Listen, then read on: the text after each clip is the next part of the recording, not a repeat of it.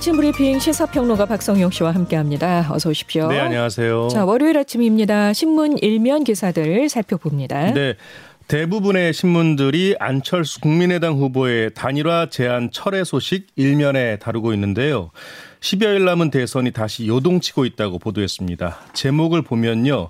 어, 경향신문은 안철수 단일화 문 닫았다. 조선일보는 안철수 내길 간다 단일화 결렬입니다. 한결에는 안철수 단일화 철회, 윤석열 국민의힘 책임인데요. 단일화가 성사되지 못한 책임을 국민의힘 쪽으로 돌렸다고 했습니다. 그리고 중앙일보는 안철수 내길 갈 것, 단일화 철회, 국민의힘은 정권 교체 함께 노력인데요. 국민의힘 입장도 제목에 달았습니다. 어제 기자회견을 놓고도 이 신문마다 제목에 따라서 결렬, 책임, 함께 노력 등 이 전달하려는 뉘앙스가 다르다는 걸 알 수 있겠습니다. 그러네요. 자, 일면에 다른 기사들도 보죠. 네, 중앙일보는 베이징의 시간 종료, 북러식에 다시 돈다입니다. 베이징 겨울올림픽이 막을 내리면서 이 북한의 도발과 우크라이나 사태 악화라는 시계가 다시 돌아갈지 주목된다는 내용인데요. 북한과 러시아가 우방국 중국을 고려해서 올림픽 기간 중에 군사행동을 자제해 왔지만 올림픽이 끝나면서 무력 시위에 다시 나설 수 있다고 분석했습니다. 경향신문은 사망자 발생에도 대책 없는 1인 가구 재택 치료입니다. 1인 가구 등에 대한 재택 치료를 보완해야 한다는 지적이 나오고 있다고 했는데요. 병세가 급격히 악화돼도 응급 조치를 하거나 병원에 대신 연락을 취해 줄 사람도 없이 홀로 방치돼 있다는 내용입니다.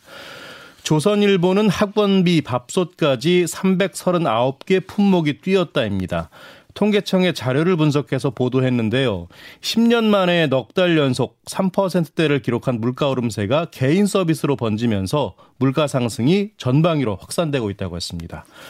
한결에는 고향서 살고픈 2030 전공 살릴 일터 없어라는 제목의 자체 대선 기획 기사 일면에 실었는데요. 지역에 사는 20대 청년들의 인터뷰 내용 담았습니다. 살고 있는 곳에 뿌리 박고 살길 원하지만 지역엔 일자리와 사회적 인프라가 부족하다는 내용입니다. 네. 주말 사이에도 이 코로나 확진자가 10만 명 안팎으로 나오면서 누적 확진자가 200만 명을 넘어섰어요. 네, 일단 어젯밤 9시까지 9만 3천 명이 넘는 확진자가 나왔는데요. 오늘 발표될 영시 기준 확진자 수는 휴일을 감안할 때 9만 명대 중후반이 될 것으로 예상이 됩니다. 네. 이로써 누적 확진자가 205만 명대로 증가를 했는데요. 국내 첫 확진자가 발생한 지 2년여 만인 지난 6일 누적 확진자 100만 명을 넘겼는데 불과 보름 사이에 추가로 100만 명의 확진자가 발생을 한 것입니다. 네. 이처럼 확진자 숫자가 급증을 하면서 재택치료 환자 수도 일주일 단위로 doubling 그러니까 두 배 증가 현상을 나타내고 있는데요. 45만 명을 넘겼습니다. 네, 네. 그제 토요일부터는 식당 등의 영업 시간을 1시간 연장하는 소폭 완화된 사회적 거리두기가 적용이 되고 있는데요. 증가세는 더 커질 것 같습니다. 그러니까요. 지금 뭐 턱밑까지 차 있는 느낌? 예. 정말 주변에서 확진 소식을 심심치 않게 지금 듣고 있어요. 예, 거의 맞습니다. 매일. 이 코로나 자가 검사 키트 품귀 현상이 어, 어느 정도 해소될 것 같다는 소식이죠. 예. 2,100만 명 분이 이번 주에 공급된다고 합니다. 네, 그렇습니다.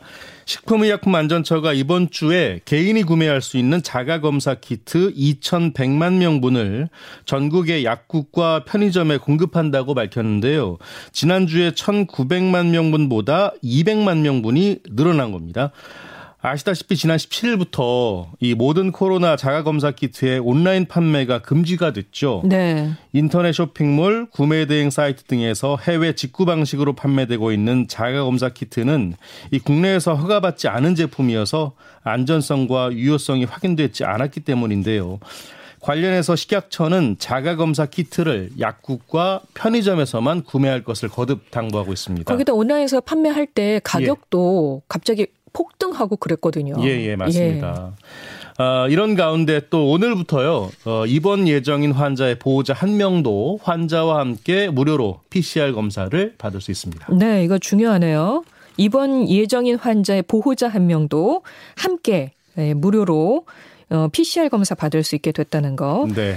자, 오늘부터 코로나 먹는 치료제 투여 대상도 확대가 됩니다. 노바백스 접종 사전 예약도 시작이 되고요. 네. 60세 이상 면역 저하자, 50세 이상 기저질환자에 더해서 40대 기저질환자까지 확대가 되는 겁니다. 아, 그리고요, 호흡기 클리닉, 호흡기 진료 지정 의료기관도 이 치료제 사용 관련 교육 실시 이후에 25일부터 처방이 가능할 예정입니다. 네.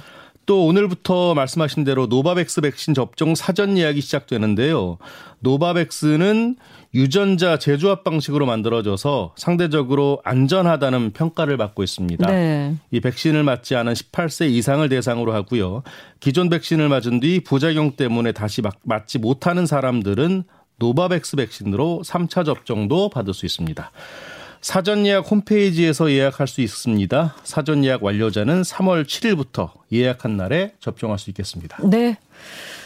자, 다음 소식 갑니다. 정부가 제출한 추가 경정 예산안 민주당이 오늘 본회의에서 처리할 예정이라고요? 네. 앞서 민주당이 그제 새벽에 단독으로 국회 예결위에서 14조 원 규모의 추경안을 통과시켰는데요. 예.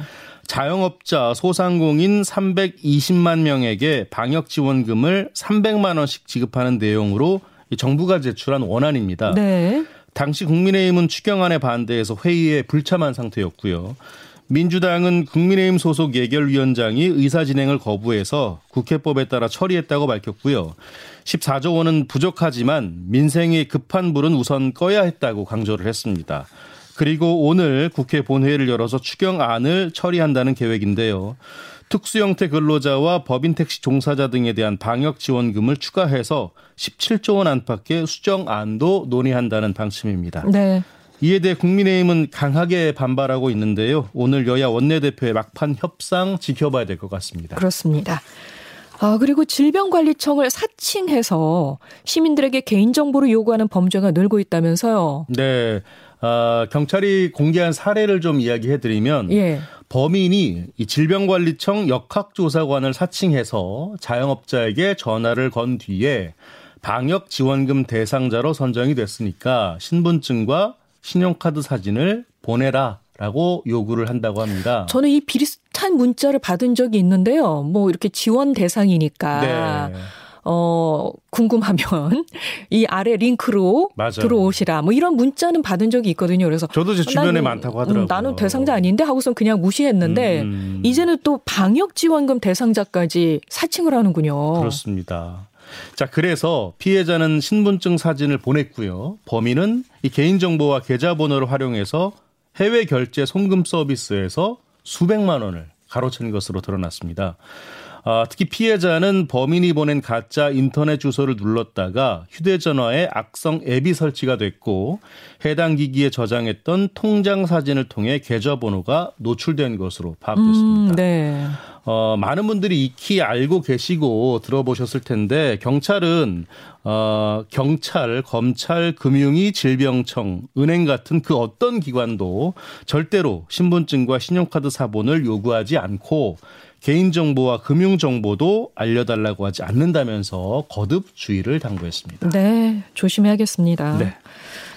온라인 교육 서비스 업체죠. 에듀윌에 대해 공정거래위원회가 과징금을 부과하기로 했습니다. 네. 광고법 위반이라고요? 네.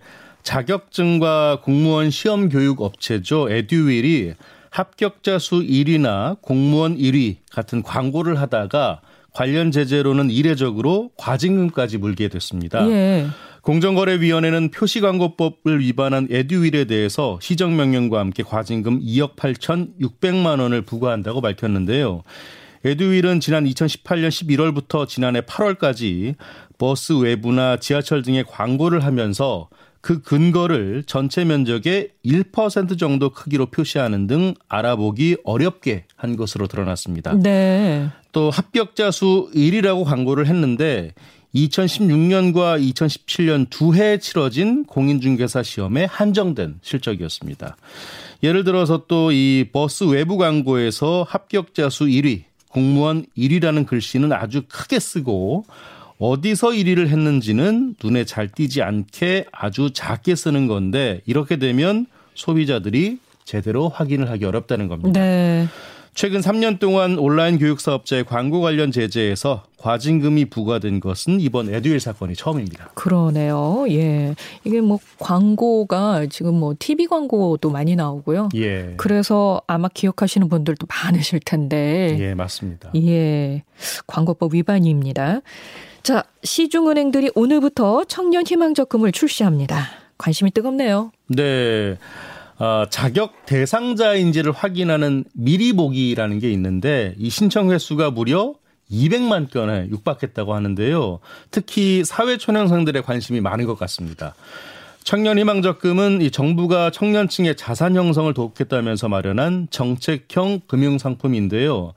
어, 은행이 지급하는 기본 이자에다 최대 36만 원의 저축 장려금을 더해주는 상품입니다. 네. 그러니까 최대 월 50만 원을 24개월간 넣으면 원금 1,200만 원과 은행 이자 5% 안팎에다 장려금까지 더해서 최대 1,298만 5천 원을 돌려주는 겁니다. 네. 게다가 은행 이자 소득세도 면제인데요. 다만 장려금은 2년간 적금을 해지하지 않아야 받을 수 있습니다. 하지만 선착순 가입이어서 조기에 마감될 가능성이 높은데요. 정부에서 책정한 예산이 450억 원으로 한정이 돼 있어서 이론적으로는 40만 명 정도만 가입할 수 있다고 합니다. 음흠. 은행들은 초반에 혼잡을 피하기 위해서 가입 첫 주인 이번 주에는 오부제로 신청을 받기로 했는데요. 월요일인 오늘은 1991년생과 1996년생이 가입 대상입니다.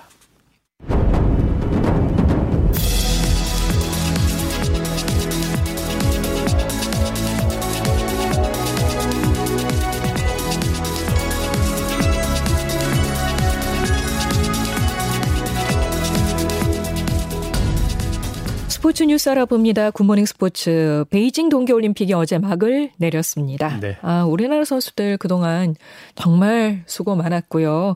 멋진 모습, 최선을 다하는 모습으로 감동을 줬습니다. 맞습니다. 우리 선수들 정말 곳곳에서 최선의 레이스를 펼치면서 감동의 장면을 보여줬는데요. 코로나 때문에 힘든 국민들에게 잠시나마 힘을 준 것 같습니다. 어제 17일간의 열전이 끝나고 폐막식이 있었습니다. 우리 대표팀은 금메달 2개, 은메달 5개, 동메달 2개로 종합순위 14위를 기록했는데요. 황대현과 최민정이 쇼트트랙에서 금메달을 하나씩 따내는 등 이 빙상 종목에서 한국의 메달 레이스를 이끌었습니다. 대표팀은 오늘 베이징을 떠나서 저녁 6시쯤에 인천공항에 도착할 예정입니다. 이번 대회에는 91개 나라 2,900여 명의 선수들이 출전해서 7개 종목 109개 금메달을 놓고 열전을 벌였는데요. 어, 많은 분들이 아시겠지만 경기 외적인 논란도 있었죠. 그랬죠. 예, 2년 넘게 지속된 코로나의 외교적 보이콧 그리고 역사 왜곡의 오심 논란까지 있었는데요. 네네. 네. 하지만 뭐 우리 선수들 정말 여러 어려움을 이겨냈고요. 국민들에게 그만큼 감동도 안겨다 주었습니다. 네. 자, 영국 프리미어리그 토트넘에서 뛰고 있는 손흥민 선수, 영혼의 단짝이라고 불리죠. 해리 케인과 함께 잉글랜드 프로축구 프리미어리그 최다 합작골 타이 기록을 작성했다고 합니다. 네. 어, 손흥민이 어제 맨체스터 시티와의 원정 경기에서 1대 1이던 후반 14분에 정확한 크로스로 케인의 골을 도왔는데요. 이 골이 손흥민과 케인이 잉글랜드 프로축구 프리미어리그에서 합작한 36번째 득점이었습니다. 이로써 두 사람은 램퍼드와 드록바가 갖고 있던 최다골 합작 기록과 어깨를 나란히 했는데요. 7시즌 만에 역사상 가장 많은 골을 합작한 겁니다. 네. 아, 토트넘은 손흥민과 케인의 활약을 앞세워서 맨시티를 3대 2로 꺾고 3연패 탈출에 성공했고요. 12승 3무 8패로 7위로 올라섰습니다.